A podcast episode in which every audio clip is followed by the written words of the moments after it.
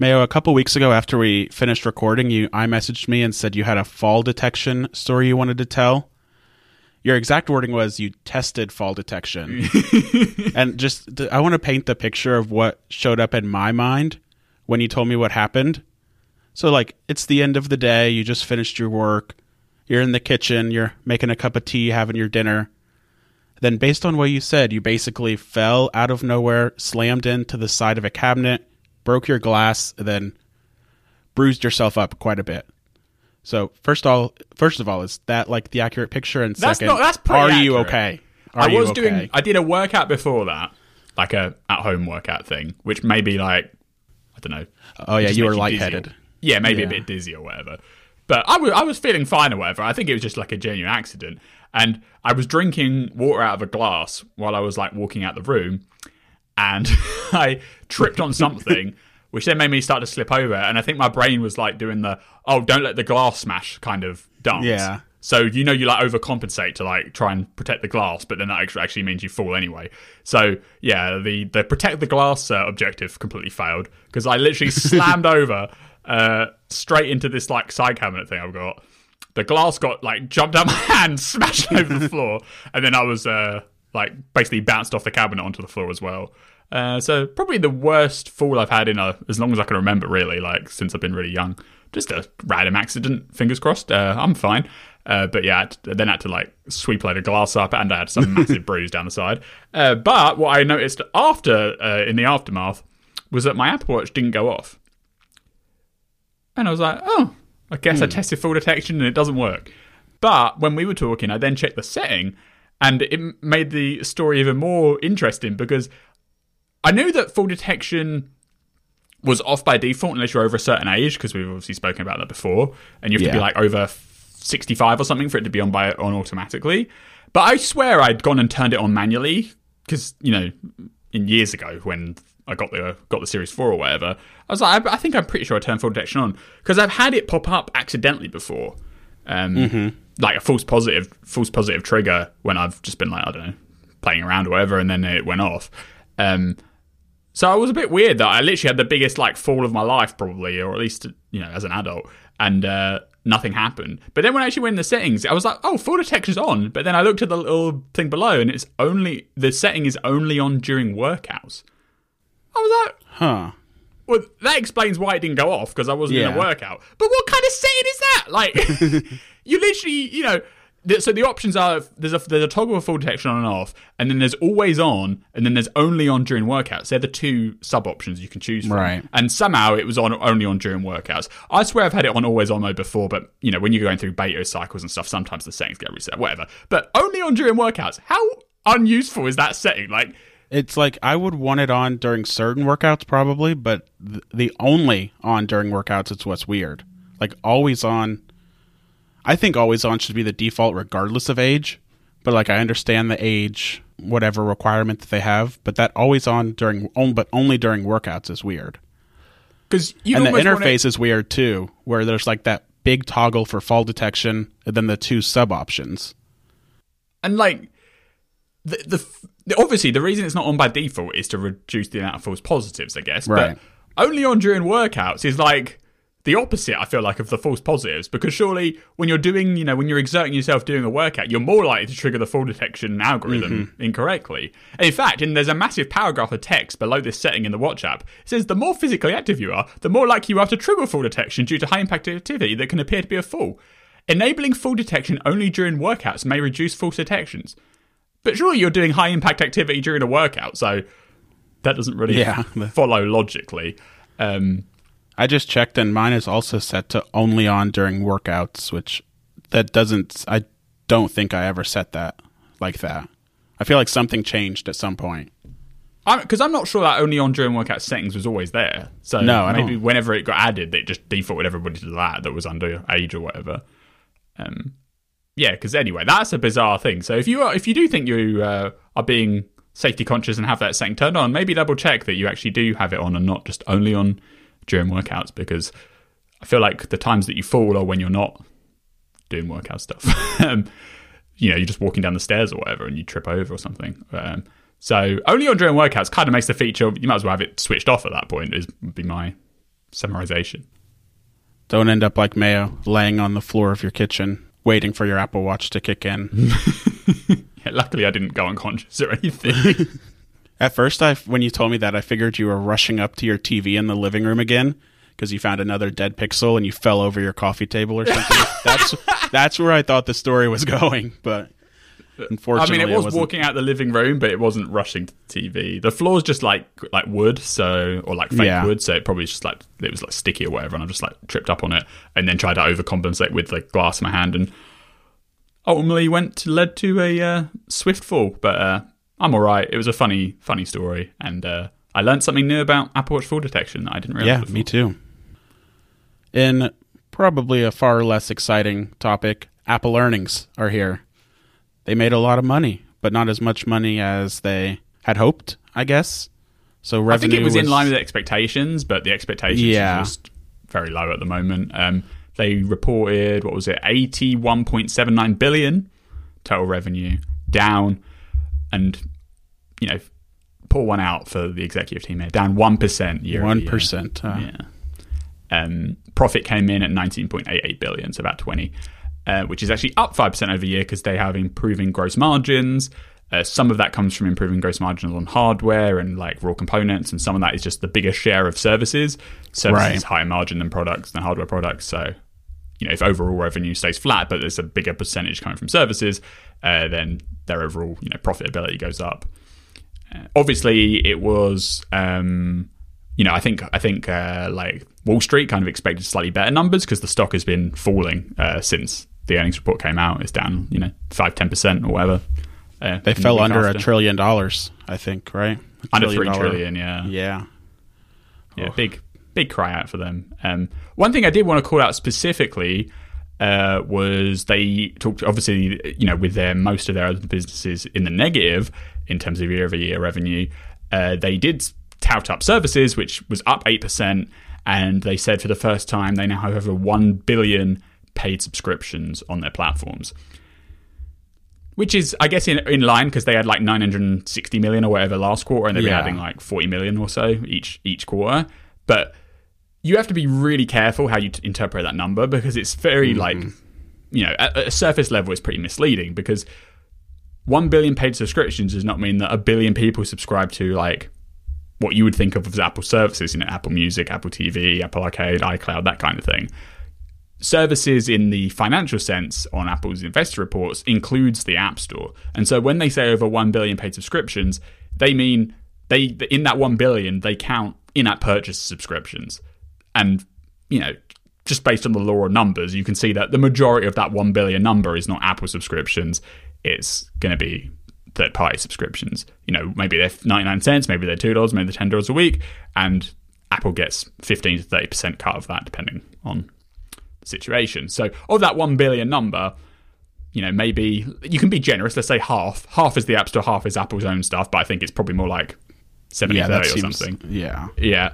Um, and Because then the most popular Apple service is Apple Music. And the last time they Oh, gave it, well, is it? what else would it be? I think iCloud might be. Really? Yeah, I guess. Maybe. It's got to be close, right? And the last time they announced Apple Music numbers was 2019 at 60 million. Yeah. subscribers. So that's four years ago. And from all intents and purposes, it seems like Apple Music's doing pretty well. So, Mm-hmm. you know, they're probably up to what, like 90 million, something around that level in terms of Yeah, Apple Music sounds right. subscribers. Yeah. So let's say 90 million of a billion, so that's 10%. Let's assume iCloud's the same as that. This is just, you know, very rough estimates. That takes you to 200 million. Then I think you're struggling to make another 100 million out of what Apple has, right? Like, Yeah. TVs probably in like the 20, 30 million range. Arcades probably in like the 10 million range. News, how everybody knows, you know. You, and then you probably have to include Apple Care because they probably count that as a subscription because now you can buy Oh, a yeah. subscription. And they even count um, the developer membership. so, you know, the $99 a year, that counts as a subscription now because you can buy it without a purchase. So, you know, you're probably getting around 300 million Apple subscriptions, I would guess. But this is all a guess because Apple won't tell Yeah. you. Um, so you have that 1 billion number. So A it is split between third parties and you know Apple's actual content services, which I do think is a bit of a swizz. And Apple probably, I'm surprised there hasn't been more pressure from the investor groups to like break out that number more. Because like on the hardware front, Apple stopped rep- reporting unit sales in 2018 after the iPhone XS and XR cycle kind of disappointed. Um, but they do continue to report revenue. So, you know, Mac, iPad, wearables, and iPhone also report revenue breakouts. So by hardware division, you know, you know roughly which category is doing well and which not so. But services is more diverse than hardware. You know, it has. We just listed about five. There's like ten different services that that contribute to Yeah. that, and they don't break it out at all. You just get that one number of twenty one point two one billion. Uh, which is kind of crazy because then, as well as the one billion paid subscriptions, you know, mixing Apple subscriptions, third party subscriptions, and the third party subscriptions are somewhat at risk on the basis of the, you know the anti monopoly regulatory environment that keeps circling the App Store. Um, that's also not users, right? Like one billion paid subscriptions is represents how many users do you think? Because most people have a subscription probably have more than one. So you've got to divide a billion what by like five, probably like two hundred million subscribers in terms of actual unique people, probably something along those lines. And then I have questions like, how does Apple One get counted? If you have Apple Music and iCloud, then I guess that's two subscriptions. But if you have Apple, Apple One, does that count as one or does that count as six? Because you're getting every service if you have Apple One, Pro- Apple One Premier. Like the numbers get very murky very quickly, um, and it just feels a bit of a bit uh, as like Apple keeps having these quarters where their hardware revenue is either neg- negligible revenue growth or declining Yeah. and then their services are like doing well, but then you really have no visibility into it whatsoever. So if I was an investor, I'd be wanting more information there for sure. But they don't really get taken to task on it at the moment. What do you think about like in terms of that revenue number? My assumption is that the vast majority of it is the App Store subscriptions because that oh I don't know is because Apple Music if we establish that that's probably the most popular and it's X ten dollars a month, do we think that that's where the vast majority of that revenue is coming from, or is it from the fifteen percent, thirty percent from the App Store? Well, if you have, let's say you let's say you had hundred million Apple Music users, right, paying ten dollars Yeah. a month, that's a billion a month. So that's three billion maximum a quarter, right? So if you've Yeah. got twenty, you minus three, you've still got seventeen to account for. Yeah, Um, exactly. I assume App Store subscriptions take up a lot of that revenue, and I don't know. This is something that a financial person would know for sure. Is whether they count like in that revenue number, do they count the thirty percent as the revenue, or do they count the hundred percent and then they only take thirty percent profit out of it? It's probably the latter, right? so Oh, yeah. I, th- I think they probably do rack up most of that is third party revenue. Um, once you take out Apple Music, and th- I believe the Google search deal counts in the services group as well. So, oh, yeah, it does. so that's a, probably like a billion a quarter, something along those lines. Um, but you know, you can take out a fair few number of billions. You still got a lot of billions left over, and that's probably the App Store. You know, that's what's The that's Goo- what's accounted by the App Store. the Google search thing's another regulatory problem that might be that might cause them to to lose that revenue, which would be yeah, a it's possible. It's possible, or they might just be forced to. Um, the thing with the Google thing is that they so basically, the, if people aren't aware, Google pays somewhere in the region of ten billion a year to be the default search option on iOS and on Mac. Um, but Apple doesn't really limit you there from changing. I mean, they offer five options in total in Safari settings, so you're only paying to be the default. So, anti competitive wise, it's hard to really argue that, I think, because you can change very easily. And you can, you know, they quote unquote have third party browsers available. Um, so you can go and download a third party browser that can use whatever search engine it wants. So, like, I know, I know that has come up this search deal, but it's more come up on the side of Google being anti-competitive to other search engine makers than it has been to Apple. Yeah, Um, so I'm not sure how that shakes out because, like, if if if it was a situation where Safari only supported Google search in that bar and nothing else, it would be more anti-competitive for sure. But because like you're only paying Apple's uh, Google's only paying just to be the default option, and the other options are you know Bing, Yahoo, DuckDuckGo, Ecosia, and something else. I think like it's hard to uh, hard to really nail them down on that one. The App Store's a much bigger much bigger target, which is you know at least in the EU is going to come into force by the spring. So. the number in 2022 for Google's payments to Apple, according this is like analyst data, but they say 18 billion to 20 billion. Yeah, that sounds high to me. I mean, Yeah. I'm not saying I know better, but that does sound too high. Uh, again, no one knows because Apple doesn't break it out uh, and they don't talk about it. But 18 billion sounds really high. Uh, If know, that deal does fall apart at some point, then it'll be pretty easy to deduce what exactly happened when you see a yeah, because 18 billion is like an entire drop. quarter of services yeah revenue. exactly. Like, it's way too much. It can't be 18 billion a year. It just can't be. Um, it'll be a you know many billions, but 18 billion seems insane. Uh, the other interesting thing was about the Mac revenue, right? That's expected to fall a lot. yeah, for this quarter they said it was down about seven percent, but then for the fourth quarter, so the September quarter, they said double digit year over year decline. And obviously they're still like coming off the high of the first Apple Silicon Macs and the pandemic and some of the delayed buying because of just the supply shortages because of the pandemic, but a double digit quarter drop, that seems like a lot. And my thinking here, I wonder, is if the Apple Silicon Macs are like too good. So the upgrade cycle is just getting longer and longer. And that kind of ties into something they said during the call too, where they said half of all Mac buyers during Q3 were new to the Mac. I imagine that percentage is only going to go up if people are holding on to their computers longer be- just because Apple Silicon Macs are so good. Yeah, it's hard. It's still hard to um, disentangle the pandemic boost. I think there, right? you know, loads of people bought new computers to work from home and whatnot. I think part of it, if you're looking at the year over year compare, is the 13 inch MacBook Air was with M2 launched this time last year, right? So that's what they're comparing against this time. And you could argue that the 15 inch came out, so that kind of counterbalances it. But I think the 13 inch was a much bigger deal for people. Like a lot of people jumped on that. Um, and then they don't have probably any new Macs launching in this current quarter. Uh, no, October. Just because of how the cycle be... works around. So yeah, we're not expecting new Macs until the like the actual fall, so the quarter yeah. after this current one, uh, the, kind of the November, December, January time period.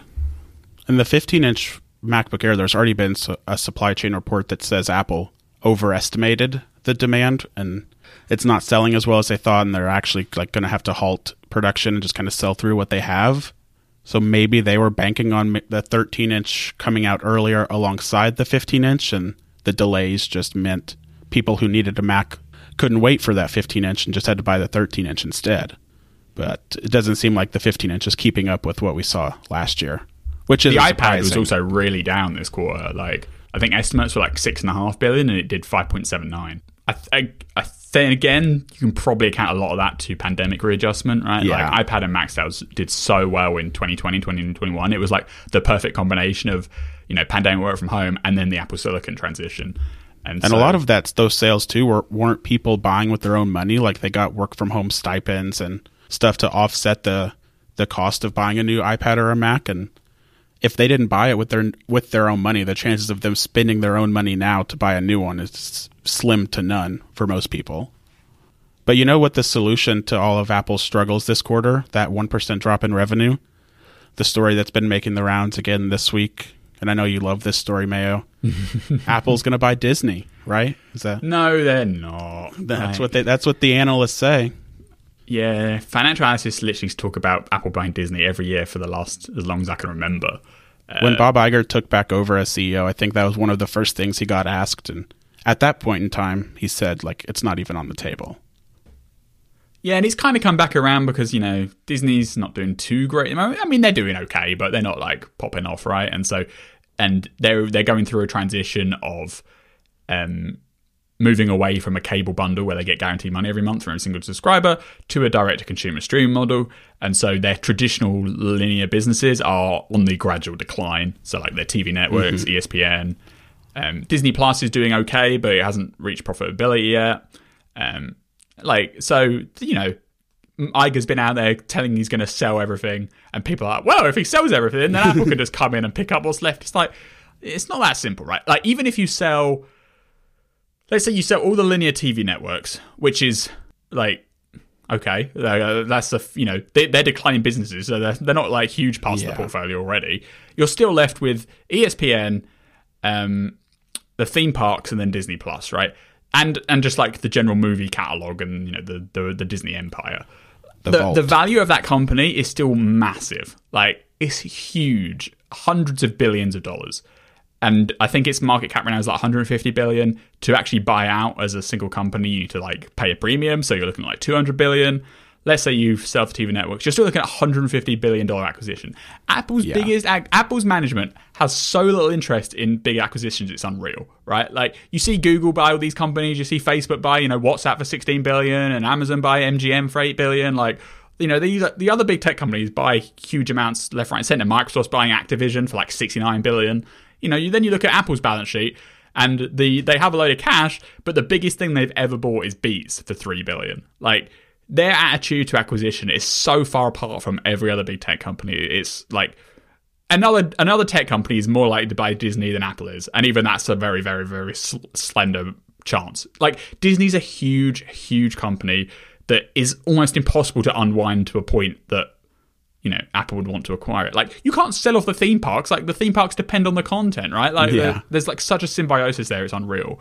And and- Disney doesn't want to sell off the theme parks because the theme parks are doing well. So like, what are you going to sell Disney Plus? But like, it's not. It's it's one of these things that people like to bandy around. But I think if you Yeah. actually look at practicality, it's so like unrealistic. And you have the regulatory environment being very bad at the mm-hmm. moment for acquisition. Like you know. Amazon got got a lot of scrutiny over the MGM acquisition, and that was tiny in comparison. And I think the best argument here is that if you if your only argument is like Apple should buy Disney to like boost Apple TV Plus, like they've had so many other opportunities to buy stuff if they wanted stuff to boost that service, right? They could have bought all sorts of things. They could have bid for MGM. They could have bought A24 when they were, you know, snooping around. They could buy Lionsgate or whatever, you know, these film studios but they they've every single time they've ref, they've turned it down and refused, and they've just not been interested.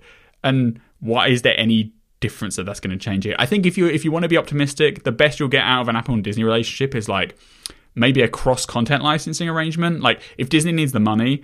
They'll get like they'll sell some stuff to Apple or something, and you know Apple pays some money, and then you know TV Plus boasts that content, or maybe they'll share um, sports rights or something. An outright acquisition of those company is just not going to happen. Eh, so Something else that made the news this week with Disney was they did an ESPN bet like announcement to get into gambling and all of that with a company called Penn National. And some of the comments in reply to the story about analysts thinking Disney Apple would buy Disney were kind of into a gray area about whether Apple wants to be associated with a gambling company, which I thought that was a good point, but who knows if ESPN would even be included in what Apple would buy. Ha- Have you seen their MLB Friday Night Baseball broadcast? They That actually promote true. gambling in the corner, and they have ads of gambling companies constantly. Uh, and depending on who you listen to, the App Store is full of casino games for children. But Right. If if the ESPN thing was like a big deal, they would just like like that's not the reason they're not going to buy it. Okay. Oh, no, Like, yeah. there's, there's plenty of other bigger issues up the chopping block.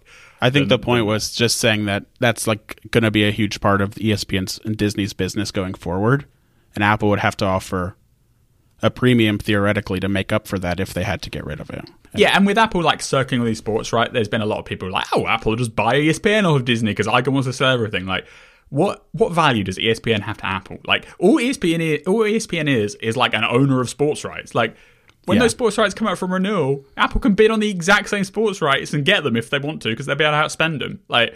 There is ESPN itself is like not valuable without those rights, and those rights will be on the free market, you know, in the next five to ten years as these things expire. So, it's not it just doesn't make sense to me There was a headline this week that was just something like Bob Iger is not having fun. Just I guess in reference to him him taking back over and now all this selling everything, liquidating.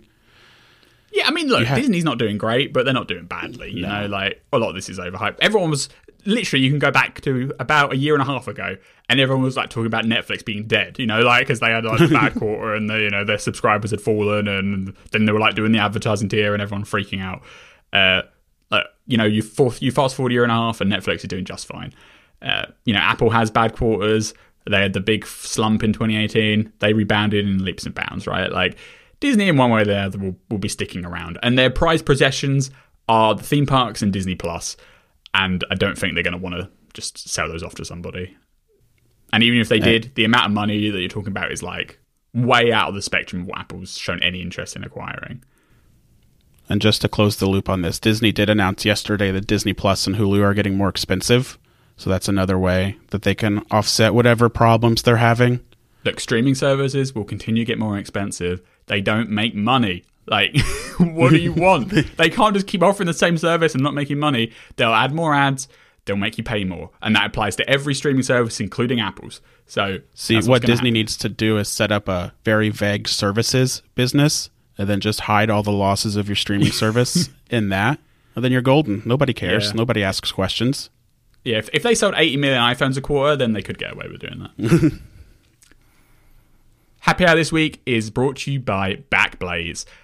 Backblaze is simple. Everyone needs to back up their stuff, and Backblaze is exactly that. Unlimited computer backup for Macs, PCs, and businesses. Just $7 a month. Get a free trial now at backblaze.com slash happy hour. Back up your documents, your music, your photos, your videos, projects, homework, everything that's on your Mac. And then, if disaster strikes, you can restore it all.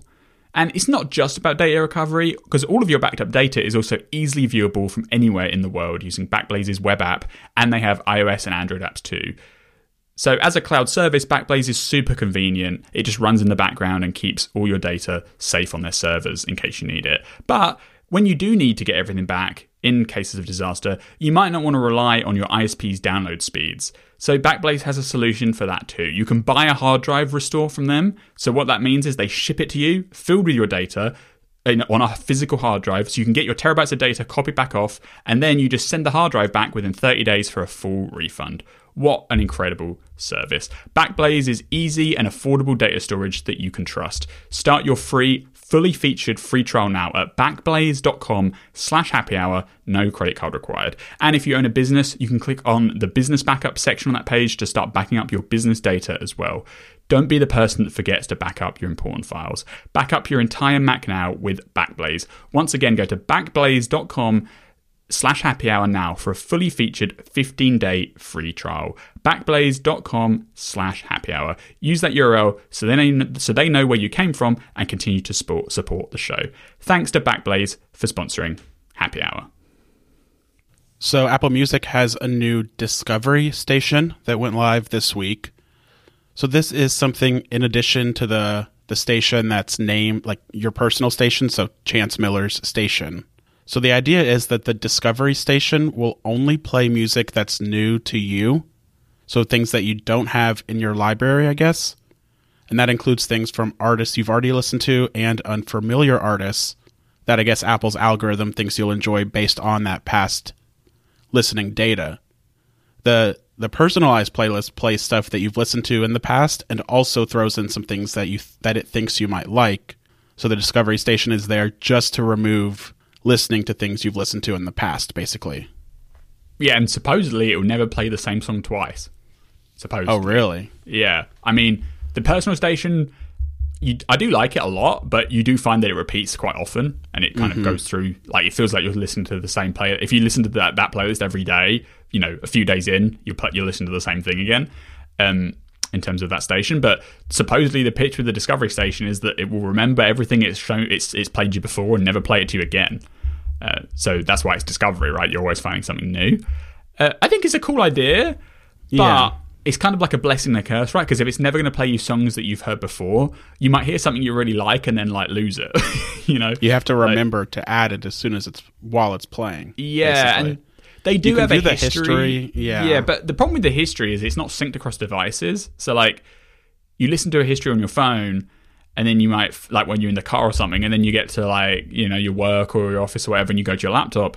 The history and the music app on your PC will not match what's written on your phone. So they kind of need that. I feel like to make this a lot better, they just, just and also it only stores the last like 30 songs or whatever so like if you're you know on the, if you're playing the discovery station for a bit then you just play, come to your own music the history will like fall off the end and you'll lose it so like I feel like there should be a bit more infrastructure around this feature where it can just always have like a really long history that's like, you know, sync via iCloud or whatever, so you can always go back and find it. Um, because it's a really cool idea that like it will track everything you've ever listened to on a service and only play you new stuff. And there's definitely times when you're you know relaxing or whatever, and you just, you just want to hear something brand new, and it supposedly will pick artists that it thinks you'll like, and but it'll always play you songs that you've never heard of before.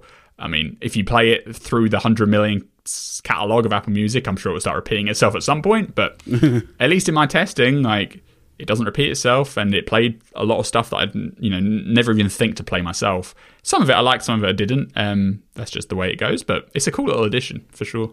Is there a way to like train it as it's playing? I didn't notice this, but I, when I was listening on the Mac, like if it plays something like you said that you didn't really like, can you give it a thumbs down or anything Well, to say? Every don't like- song on Apple Music you can love or suggest less on the little dot dot dot menu. oh yeah, That blends into their overall algorithm, but I don't know if it specifically like targets the Discovery Station, if you see what I mean. But anything that gets played algorithmically on Apple Music, you can like say if you can like thumbs it up or thumbs it down. Um, but I think it's fair to say that sometimes you thumbs it up and thumbs it down, it makes no difference to the algorithm. yeah. Sometimes I think that button doesn't actually do anything. Yeah. it's there. It's there. It's one thing I noticed though is I don't know where it's getting like your listening data from because it's played a few songs for me that I've listened to in the past and even have in my library. I I was wondering if it's something to do with like it's not tracking songs that you have maybe in iCloud, like in your iCloud music library, like what used to be called iTunes Match, I mm-hmm. guess. So if you have like I have a pretty decent amount of I, iTunes Match content that I've just accumulated over the years, and that seemed to be what was getting included in this Discovery playlist or this Discovery station, even though I've listened to it quite a bit in the past. I think that happens with almost all the Apple Music stuff. Is like if it, if you're Yeah. looking at quote unquote local music that isn't in the Apple Music catalog, the algorithmic features just don't work. They just silently ignore those ones, um, and then it's like separate to like the Apple Music library stuff. Um, but, But it, noticed it's it integrated together enough that you kind of don't notice most of the time. Yeah. but uh, yeah, this is definitely one place where you'd see it. The other criticism I have of this launch is that what we just described in terms of what it is and how it works. If you're in the music app, you literally have no clue. It just, it, it, you know, on the listen now tab, you scroll down to stations for you.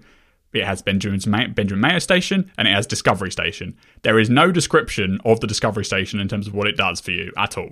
Like you tap on it, it just starts playing music. There's no description or summary. Like the mu- the mixes at the top, you know, the friends mix, the things mix. They have little like descriptions and summaries below the playlist, but the stations don't have that UI. So uh, there's literally nothing to see. You just click on it and I guess hope. And the only way you know what it actually does for you is if you read like the 9to5Mac article, or maybe Apple has like a support page about it. But in the app itself, there's no clear like there's no there's no Yeah. clear description and there's no clear um, call to action to even go and do it. So like it's just in the, that scrolling big you know first tab. You might never actually ever click on it if you just a you know random bystander. Have you tried Spotify's AI DJ feature? I haven't, but I've heard it's quite good. It's pretty good. It's I it's one of the reasons I really keep paying for Spotify, even though I primarily use Apple Music. It seems like between like the Chance Miller station in Apple Music and now this Discovery station, that Apple's like pretty close to being able to replicate the AI DJ. The difference obviously is that the AI DJ on Spotify has like the AI voice that transitions you every few songs and explains why it's picking something that it's playing, whether that's something you've listened to in the past but haven't listened to for a while. Yeah, It'll it's like it's like Chat GPT powered or something, right? yeah, Something ex- yeah, lines. exactly. And it's I, the reason I like that. Some people hate it, but the reason I like it is just it'll say like, "We're going to play you this song by this band because you listen to a lot of Coldplay, or you listen to a lot of Ed Sheeran or Taylor Swift or whatever," and it kind of makes that connection, which I think that's that's interesting. And it'll say you haven't listened to this song for four years, like, let's throw it back. That context is nice, and I think Apple could do it with Siri or whatever, but Yeah, and even if even if that kind of um, additional like metadata description about why it's recommending it to you, you don't necessarily have to have it like you know synthesize a voice and say it to you. yeah, that too. you could just like have it written over like the, the songs. It's like you know when the when when you're looking at like um, the recommendations on Apple Music, some things it's like because you listen to this, we Yeah. suggest this. But in a lot of them, it's just here it is. And so be, it, it would be nice if it said like because we think you like da, then you got this and this. So like these technologies can definitely be applied in different like UI forms. Um, I do think the, the the synthesized voice DJ thing is probably a bit of a gimmick, uh, but the recommendations and the features is you know in general is obviously pretty good. Yeah. And the Discover playlist or Discover station's available to everyone, regardless of whether you're running iOS 17. But there was a new iOS 17 beta this week, beta 5. One of the changes, one of the few changes here is live voicemail. So this is the feature that when somebody calls you, you can send it to voicemail and see like a live transcript of the voicemail as the person's leaving it, and then you can choose to pick up the call if what they're saying in the voicemail is something you want to address right then and there. So in the first four betas, this prompt was after the tone, please say why you're calling. The person you are trying to reach might pick up. So this prompt, I guess, was confusing to a lot of people who, I guess there was a level of like passive aggressiveness where if the person didn't pick up, the caller thought maybe that they didn't think they were important enough to have their call answered at that moment. And it was also just unclear for people who are used to the traditional voicemail message and think they're just leaving a voicemail and the person will get to it when they get to it. So in beta 5, they've changed it to where it just says your call has been forwarded to voicemail the person you're trying to reach is not available. At the tone, please record your message. But still, if you have a custom greeting set up for voicemail, it'll play that rather than this vague new live voicemail prompt. So do they This have like carrier integration to like know that you've set up a voicemail with your carrier? That's a question I've seen other people ask, and I don't know. Whatever you've set as your custom greeting with your carrier, they'll use it. Do you, I do don't you know have visual voicemail? Describe visual voicemail. What Where does it it's mean like nowadays? a list of it's like a it's like an email inbox and you like tap oh yeah, yeah, yeah. things. It's in the phone app. Yeah, so I assume that people that don't have visual voicemail it won't know what your voicemail greeting is. And then it'll just use the default. Yeah, that's my assumption. And the reason I was asking, do you have it, is because Oh, outside of right, the US, it's a lot less um, prevalent. In the UK, only one carrier supports visual voicemail. Really? Yeah, Wow. yeah. So you when I go don't to the voicemail tab, it just says call voicemail, and it just starts a phone call. And you don't have live voicemail either. no, because we don't have visual only voicemail. US and Canada. Yeah. Oh yeah, yeah. Sorry, yeah. So we don't have we don't have visual voicemail. We don't have voicemail transcription because that requires visual voicemail, right? Oh yeah. Uh, and we also don't have live voicemail because it only works for the US and Canada.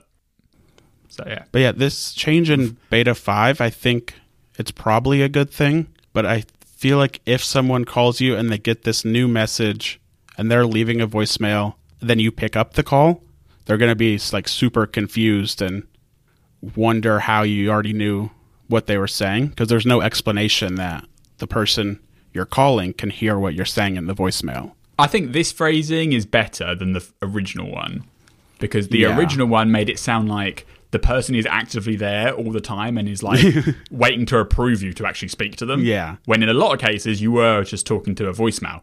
Um, the new system is like you're talking to a voicemail, and if the person does pick up, it's like a nice surprise. And it's like, oh, you're talking to Yeah. me right now.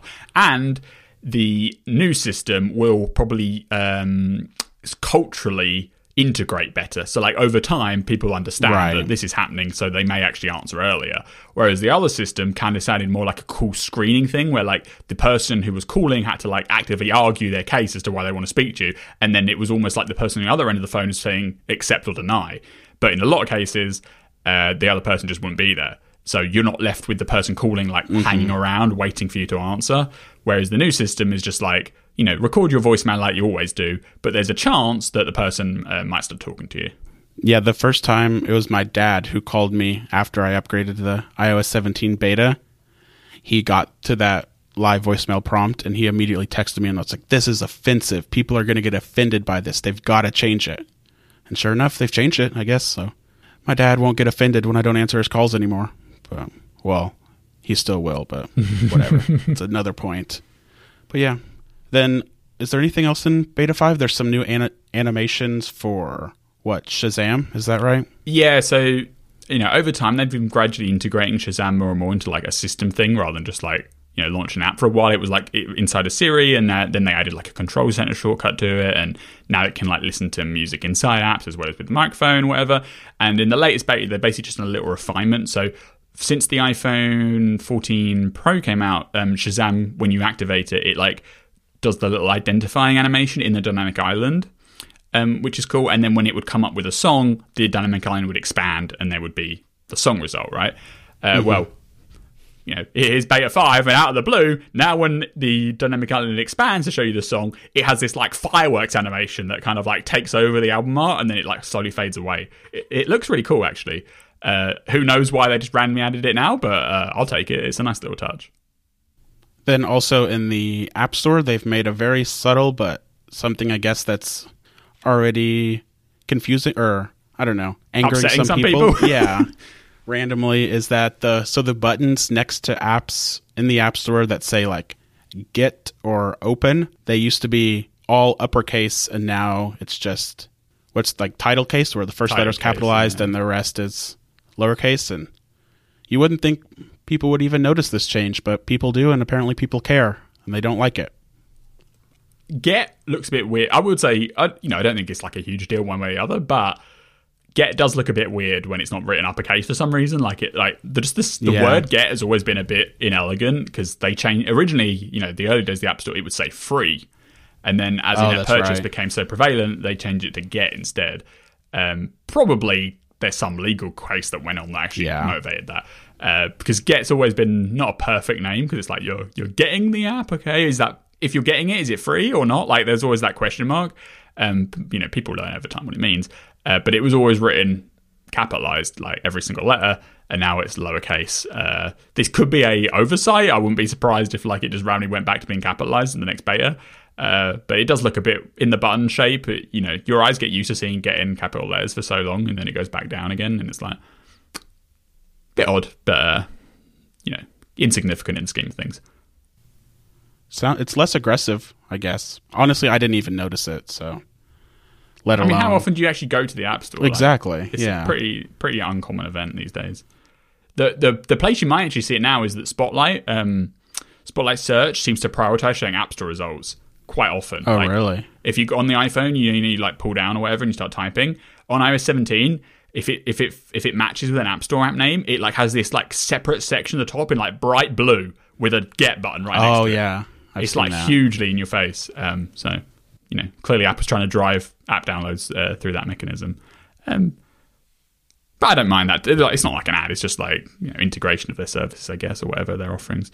Um, but yeah, it does make it pretty in your face. So that might be where you see the the, the lowercase get first. Happy Hour this week is also brought to you by LinkedIn Jobs. Every potential new hire can feel like a high stakes wager for your small business. You want to be 100% certain that you have access to the best qualified candidates available so you can make a decision with confidence. And that's why you have to check out LinkedIn Jobs. LinkedIn Jobs is here to make it easier to find the people you want to talk to faster and for free. LinkedIn is just so ubiquitous. My brother started his first job out of uni last year, and I know that LinkedIn was one of the places that you went through, for instance. Uh, so go on LinkedIn Jobs at linkedin.com slash happy hour and create a free job post in just minutes. Making a post is really easy. You get started with the title, the job description, place of work, and employment type. And you can also list the necessary skills that you're looking for. And when you add your job post, you can add the job and the purple hashtag hiring frame to your personal LinkedIn profile to spread the word even more, to signal directly that you're hiring and boosting the reach across your personal network so they can help you connect to the right people. When you make the job post, you can add screening questions that filter and focus on the candidates with just the right skills and experience for what you're looking for. So you can target the most qualified applicants and quickly prioritize who you'd like to interview and ultimately hire. And that's just some of the reasons why small businesses rate LinkedIn Jobs the number one job site in delivering quality hires compared to the leading competition. So find the right team member who can accelerate your business's growth. LinkedIn Jobs helps you find the, the qualified candidates that you want to talk to faster. Post your job for free at linkedin.com slash happy hour. That's linkedin.com slash happy hour to post your job for free. Terms and conditions apply. Thanks to LinkedIn Jobs for sponsoring the show. All right, some rumors about the iPhone 15 event. So first, we heard something that Apple was prepping an event around the third week, second week of September. So we speculated maybe September 13th, and then Bloomberg's Mark Gurman said it's looking like September 12th, and it'll be a hybrid event again. So that's members of the media watching at Steve Jobs Theater, then getting hands-on time with the iPhone 15 after the fact. But it'll still be that pre-produced Still be a video. video event, yeah, that we'll all be watching from home. Then video, Gurman, the videos, they're losing their luster. I'm just gonna yeah, really, you think so? yeah. I, obviously, during the pandemic, they didn't have a choice, and the novelty was Right. like engaging and interesting. But I feel like there's I, I get less interested in watching the events these days, like in the last like, Yeah. year or so, just because the live the live aspect of it was a bit more thrilling. Like there was a chance something go wrong. There was a bit more spontaneity. You know, there was a bit of audience reaction, and you know, someone would clap to something and they respond, or like Federighi make a joke. And like now, it's just like all pre-recorded video. It's like just show me the press release. Yeah, like if you're not going to like actually present it, then just show a press release. Like the video is of course incredibly well made. The production value is Yeah. insane. I haven't seen another company do the pre-recorded video keynotes as well as Apple has done.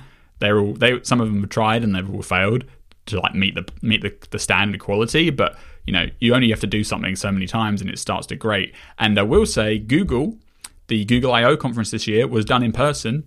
Yeah. Uh, there was you know there was video segments, but like Sundar Pichai was on stage introducing everything. They would get people out and they would talk to an actual audience, and I found that pretty engaging. Uh, whereas the WWDC video was like, well, you kind of know what's going to happen, like, so it wasn't quite this. Obviously, like you know, Vision Pro is more of a surprise and blah blah blah blah blah. But you get what I mean, right? Like I would have preferred it if they'd announced if they'd have done the June event in person uh, for real. Um, I know that's not a popular opinion. I know Apple probably doesn't like it because it's far safer for them to do it this way around because they can stop. Yeah. They can eliminate issues like the iPhone 10 introduction having that blunder where the Face ID system had been disabled yeah. on, on the test device. You know, they had to switch to a backup or whatnot. But like, that's part of the fun, right? That's part of the appeal.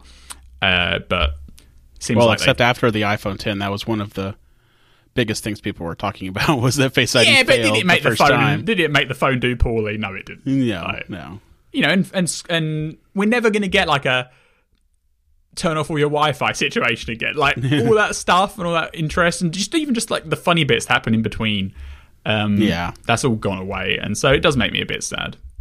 Maybe they were just doing the pre-recorded events through like the Vision Pro era, and eventually, because that would have been a very hard product to demo and show off during a live event. So maybe once we get Uh, through Vision Pro, they'll switch I back. think I, I think even with Vision Pro, you could do a demonstration where someone's sitting on the couch or the sofa or whatever with a headset on. They're doing the motions and then they're projecting on the screen what they're seeing, which is basically what they did, right? Like, yeah, I mean, and they actually had uh, there was a WWDC was it with the iMac Pro where they did like a VR demo just like that, and they had someone Oh, walk yeah. around the stage and then they showed what people could see. Like, I, there's a there's a genuine quality to it. Like, the one of the funny things about the Vision Pro um, uh, aftermath was that the Apple exec had to like run around telling the press, you know what those videos we showed of the Vision Pro UI, that was actually real. Yeah. Like we didn't just make it up. Like if you do a, if you do an in person demo on the WWDC st- stage, you don't have those problems. You know, like it just feels a lot more down to earth. But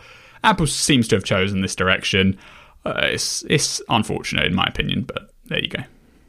So if the event is September 12th, that would mean pre-orders the next Friday, so September 15th, with a release date on September 22nd. So that's a week later than last year when the iPhone 14, except the iPhone 14 Plus, went up the prior week for for purchase. Yeah, the Plus was the first week of October, and it seems like we're anticipating them all to launch on the twenty second. Well, that's what I was time about to ask. Is maybe that week later launch is just because of some of those production issues we talked about earlier.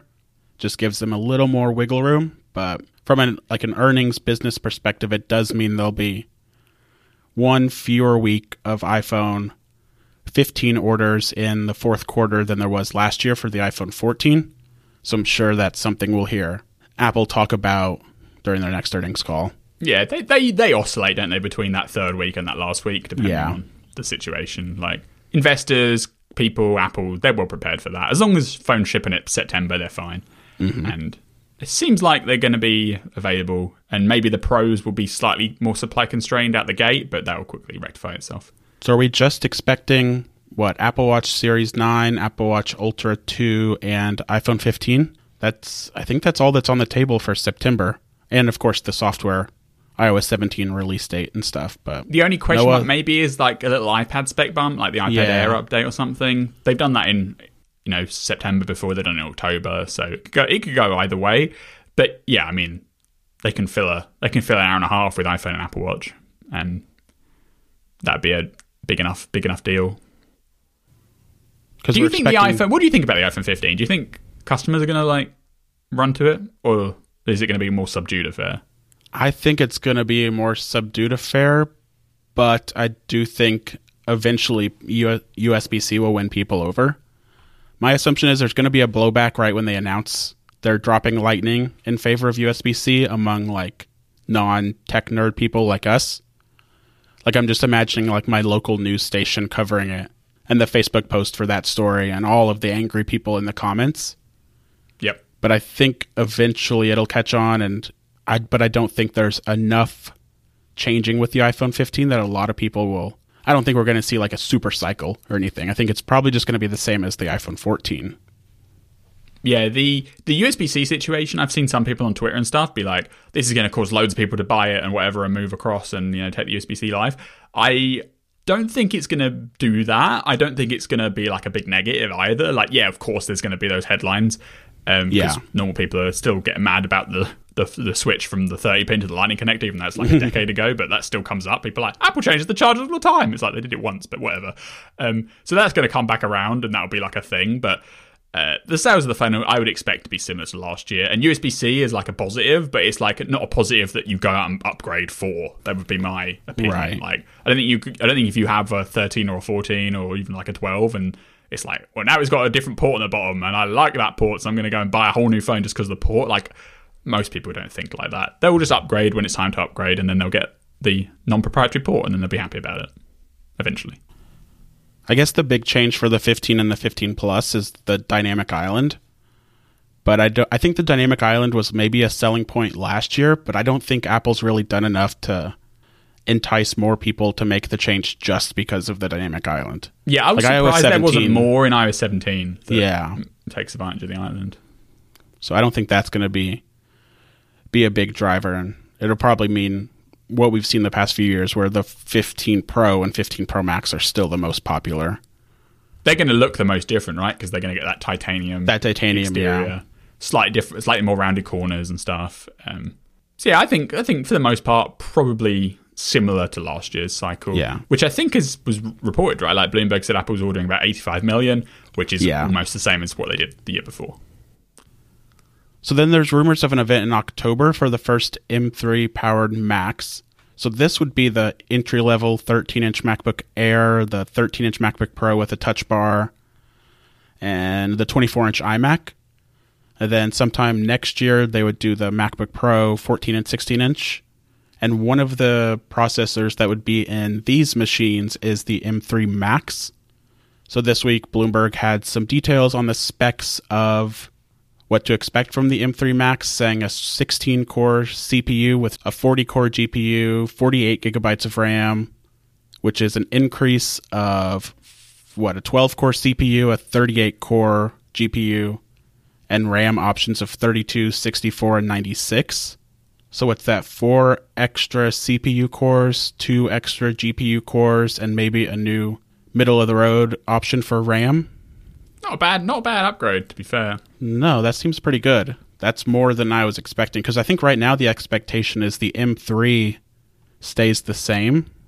Then the M3 Pro gets what, two extra cores? So then the M3 Max gets four extra cores? That's pretty good. Yeah, because going from M1 Max to M2 Max is only two extra CPU cores, but Yeah. now going from M2 Max to M3 Max is going to be four extra cores, and they're all going to be the, all the new cores are high efficiency cores, right? Because they're going from eight to twelve. So the plus four is high efficiency, um, not performance, um, not the efficiency cores. So the high performance cores are um, what's getting the boost this time around. So that if you're looking for top end specs, uh, that's definitely where it's going to come from. So 16 core CPU with 12 high performance cores is pretty good. Uh, pretty pretty good. And this is going to remember this is going to be the three nanometer um, year. So you get the you get the they get the performance boost from that too. Uh, so I was quite surprised when he said it was going to be 16 cores because I was expecting like 14 cores or something. Um, so a couple of extra cores in there, and you're going to get M3 fabrication um, improvements from the three nanometers versus the five nanometers we have now, and then max RAM uh, probably going up because maybe that 48 gigs the new baseline instead of 32, and then because right now you can get 96 gigs of RAM, uh, but if it's going to 48 base, then you'll get to like 120 or something. Um, and then the the GPU situation where it's it's only getting two extra cores, but because the fabrication size is going down, you'll probably get a, quite a lot of raw GPU performance uh, through that. Because when they make when fab size gets smaller, the distance between transistors gets smaller, which means less heat, more opportunity to pack in higher density, and then there's literally less distance for the data to travel around. So you just end up with a faster machine overall. So I'm looking forward to that generation. I think the M3 Max is pretty interesting. And the M3 Max is then what would also presumably come to the Mac Studio, along with a M3 Ultra. And maybe the 30 inch iMac. Oh, that's right. Yeah. yeah. And the Mac Pro, if it lives on to see another generation, it would be the M3 Ultra in that one. So, yeah, it's shaping up to be a big upgrade. Then finally, this week, we have some details on the Pac 12, which we talked about last week. Apple was in talks to acquire the rights to streaming Pac 12 games, what, in 2025? Is that right? 2024? 2024, I think, yeah. 2024. But then basically a couple days after we recorded that episode, the Pac 12 basically fell apart. So Arizona, Oregon, Washington, Arizona State, and Utah all announced they were leaving the Pac 12. Some of them are going to the Big 12 and the Big 10, both of which have more teams than 12 and 10 now. It's kind of chaos, but. And they left because of the deal, right? Like Right, exactly. These schools don't like the idea of an all streaming situation. They want exposure for their students, they want exposure for themselves. Uh, they see going to behind a streaming paywall, like MLS Season Pass has done, uh, limits their exposure. Whereas before, um, college sports got pretty good showing on you know cable TV. Uh, so it was a mixture of like moving to streaming only, or you know predominantly streaming deal with Apple, and also the the money was you know always a negotiation thing. But the the Big Twelve has a more lucrative media deal, which pays about thirty million, I think, for the schools, uh, whereas the Pac-12 offer was twenty three million, uh, plus then in- incentives if subscriber uh, milestones were met. So at base they were getting 23 million, but if they sold like 5 million subscriptions or whatever, then they'd exceed the 30 million the Big 12 got. But the obviously there's risk there because they might not sell that many. But I think I think the the streaming only option was the big was the big kicker. A lot of these schools um, had kind of been strung along by the Pac-12 management. That there would be a there'd be like the Apple deal, and then there'd also be right. a competitive, like a, a, a, more traditional deal, maybe with like a, a, subset of games off to Apple in more of like an MLB arrangement. Uh, but for whatever reason, that deal didn't come to fruition. So all they were left with was the Apple only deal. And in response to that, the schools were like, "Well, we're we're we're leaving." the Arizona president had a funny quote, basically talking about the incentive portion of the deal, where the school would be responsible for promoting the package and getting people to subscribe. And he said they thought that it was going to be like selling candy bars for Little League or Girl Scout cookies, which I guess is a good way of putting it when you're going to have to go out and kind of shill to get people to pay monthly to watch the events. But at the same time, they lost everything because they were so, so opposed to that. Yeah, I mean, this is the friction, this is the tension of the slow decline of cable, which is kind of what, you know, dovetails into the, the Disney discussion from earlier, right? It's like these, com- these companies were raking in millions of subscribers every month at hundred dollars each or whatever, and then sub licensing each different little bit out, whether the person who was paying it watched it or not, right?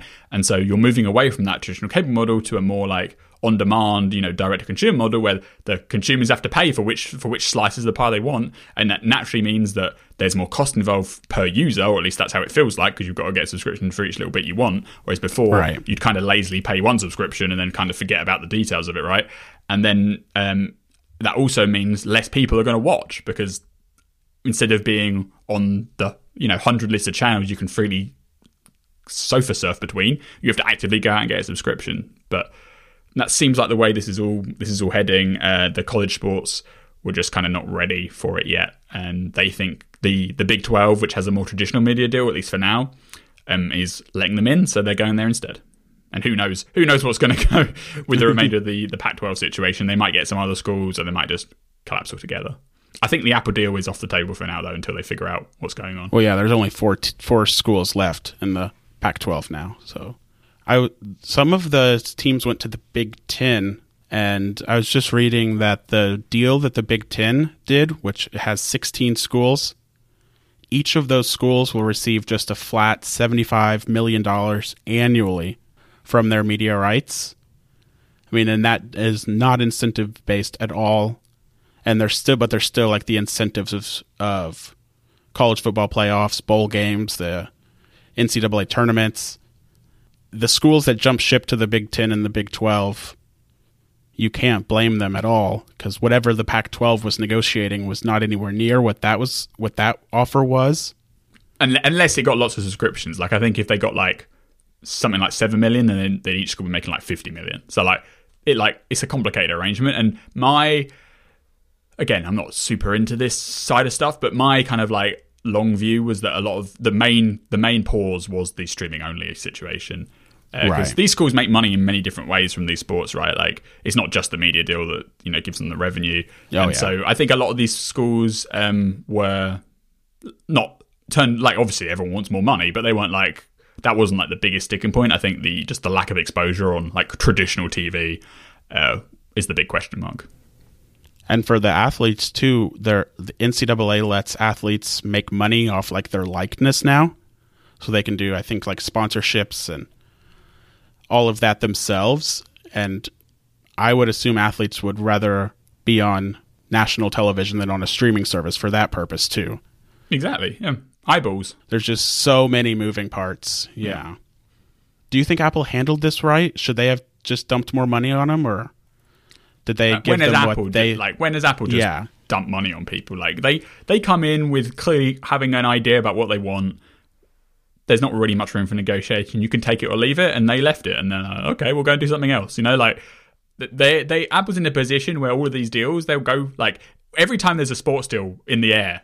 It's like Apple's talking to them, and like that we even heard it this week Yeah. about the the local NBA situation with the you know demise of Bally Sports. Like there were rights coming up there from bankruptcy, and you know it was like Apple, Amazon, everyone else is in talks to get them. It's like they're always in talks, but they they only jump at stuff very rarely, um, and when it, when it suits them. So I think they probably handled this like they handle all their other deals. Like they knew what they wanted and they didn't get it, so that's it.